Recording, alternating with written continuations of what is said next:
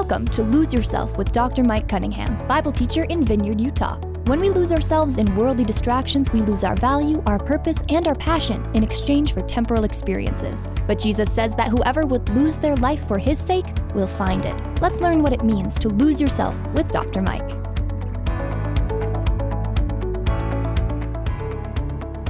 Welcome to Lose Yourself. My name is Pastor Mike Cunningham, and I'm so glad you could join us for today's program.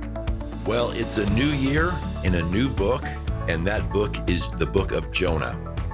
I chose this book because in these times where it seems that everyone is at odds and a little bit on the defensive, we need a reminder that God calls us to the difficult places, the difficult people, because indeed we are also difficult people in terms of we were all in the same need of God's salvation as anyone else.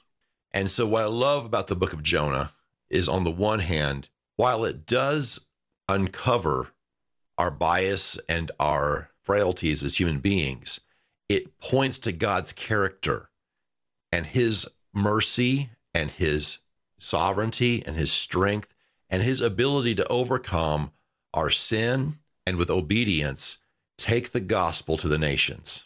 Last week's episode, we did an introduction it is my conviction that the book of Jonah is indeed a historical narrative, not simply allegory or a parable.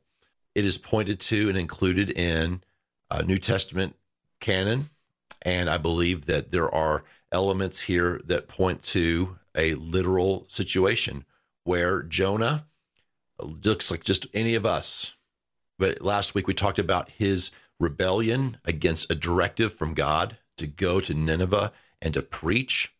Uh, we talked about how, due to the cultural circumstances of his era, he would not want to do that. Uh, whereas many of the other prophets preached about the Gentiles, he was called to preach to the Gentiles. And through that calling, it exposed parts of Jonah's attitude and heart that are not flattering, but yet not exclusive to him.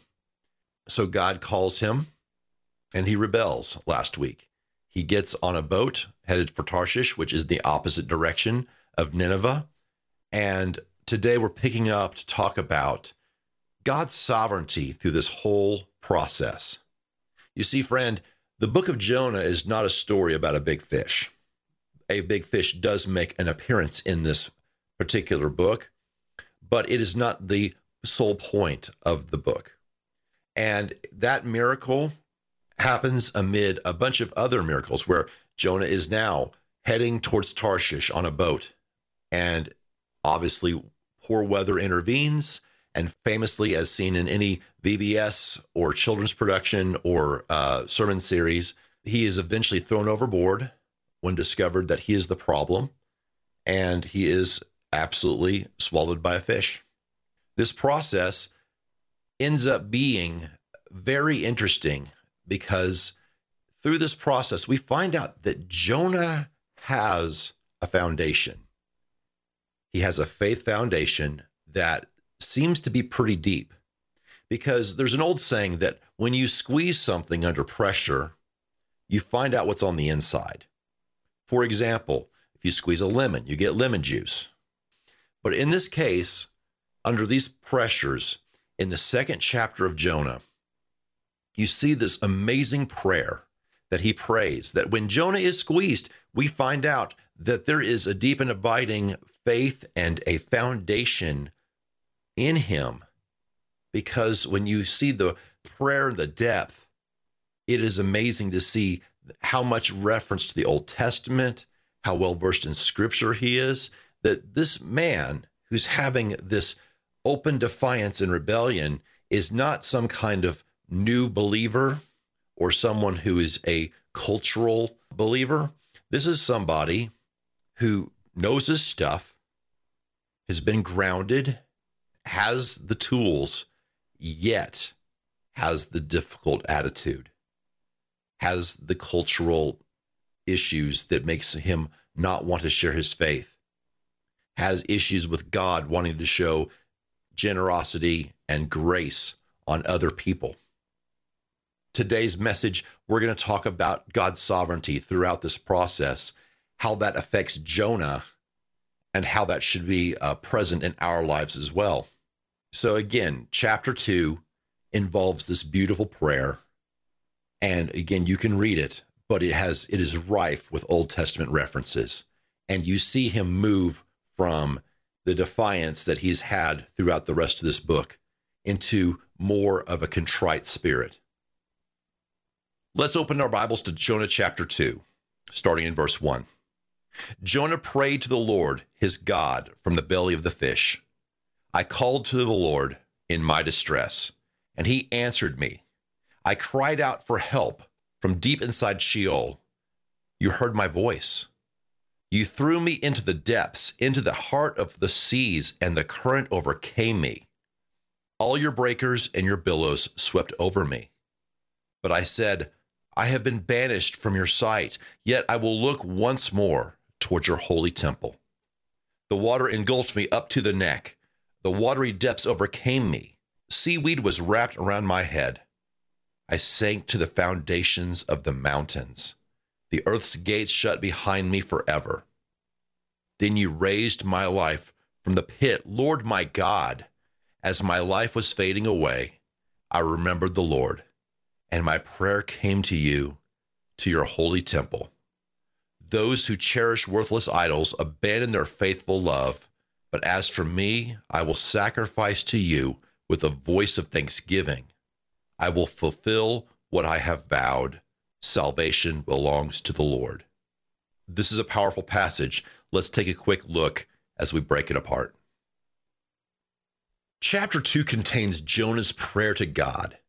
His prayer divides into four sections an introduction, lamenting banishment from God's presence, his descent into Sheol, and submission and renewal of calling.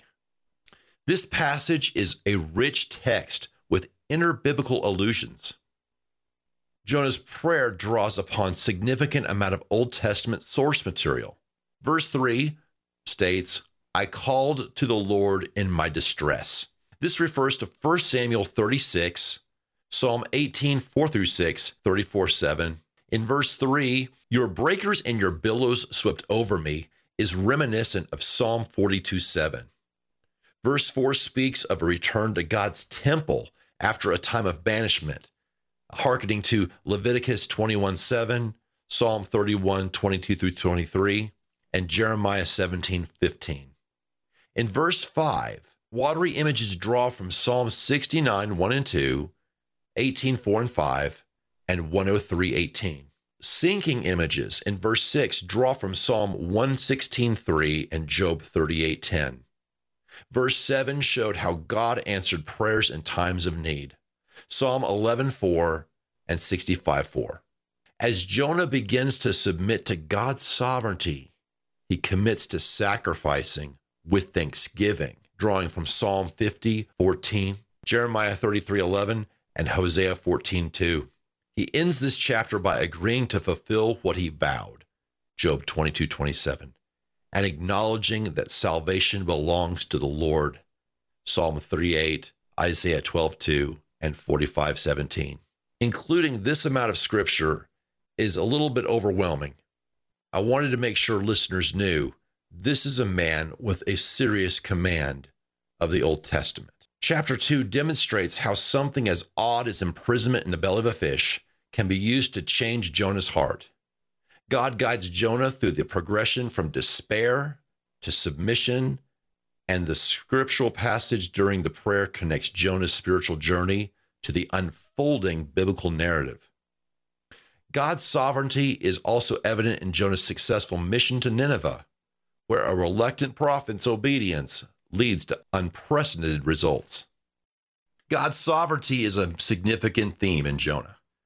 God intervenes amid every one of Jonah's acts of defiance and disobedience.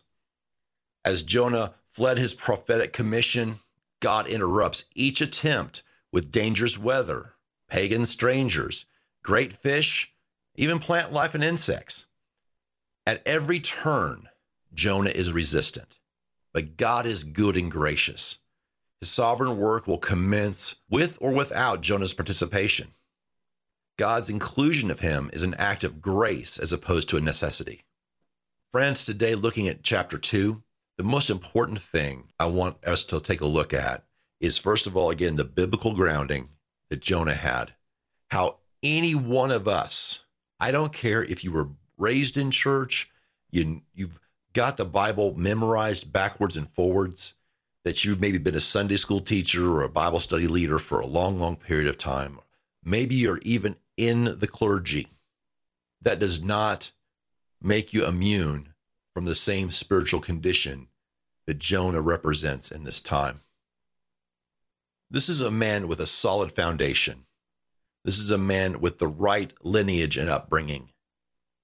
This is somebody who, on paper, makes all the sense in the world to be a leader in our church, in our community, and yet he is the one who's having very serious issues with God. Friend, I don't want that to be you or me today. The, one of the key points of Jonah, in addition to the fact that we need to rest on God's sovereignty to align our wills with his will, is our obedience and our attitude is at the heart of the matter. If our attitude is not right, if our heart is not right, our knowledge of scripture and our personal traits are powerless. But you can see through this passage, this beautiful passage, how our foundation in Scripture can lead us back when our heart goes astray. This is one of the reasons why it's important to ground our students in Scripture and to have our spiritual disciplines. It's through those Old Testament passages, it's through his foundations that he is brought back into submission and into fellowship with God. The prayer he prays is absolutely stunningly beautiful. It is a demonstration of someone's heart turning. And friend, today, is your heart need to be turning? Are we in a position today of openness to what God is doing, of compassion and and hope for this world? An attitude that wherever God sends us, we'll go because we are satisfied and confident in his ways and his plans and his sovereignty? Or is our heart far from him and there might be anger, there might be confusion, there might be hurt, and that's okay. But I really want to make sure that I drive this home when I talk about this prayer. Maybe where you need to start a scripture. If the scriptures that were placed in the heart of Jonah through this chapter 2 prayer can lead him back into a posture of confession and a contrite heart that leads to forgiveness and restoration. Perhaps today, friend, you can seek those scriptures and you can open that Bible maybe for the first time in a long time, maybe for the very first time ever, and start on your spiritual journey, either to God or back into fellowship with Him, where He can restore you get you back into biblical fellowship, and use you mightily this week. Friend, I'm so glad you're joining me for this study because if Jonah can be restored, any of us can be restored. Just the same way that if Jonah can stumble, any of us can stumble. It's through this powerful book we first see how God can restore our lives and bring out the best in us to where we are obedient to his callings and then also see the miraculous things He can do when we're obedient. Friend, thank you for joining me today, and we'll see you on the next episode of Lose Yourself as we continue in our study of the book of Jonah. This has been Lose Yourself. Lose Yourself is a teaching ministry of Bible teacher Dr. Mike Cunningham. For more information about Mike and his ministry, check out his blog at loseyourself.life. Until next time, make it your ambition to lose yourself to Christ. Lose Yourself is a production of Key Radio.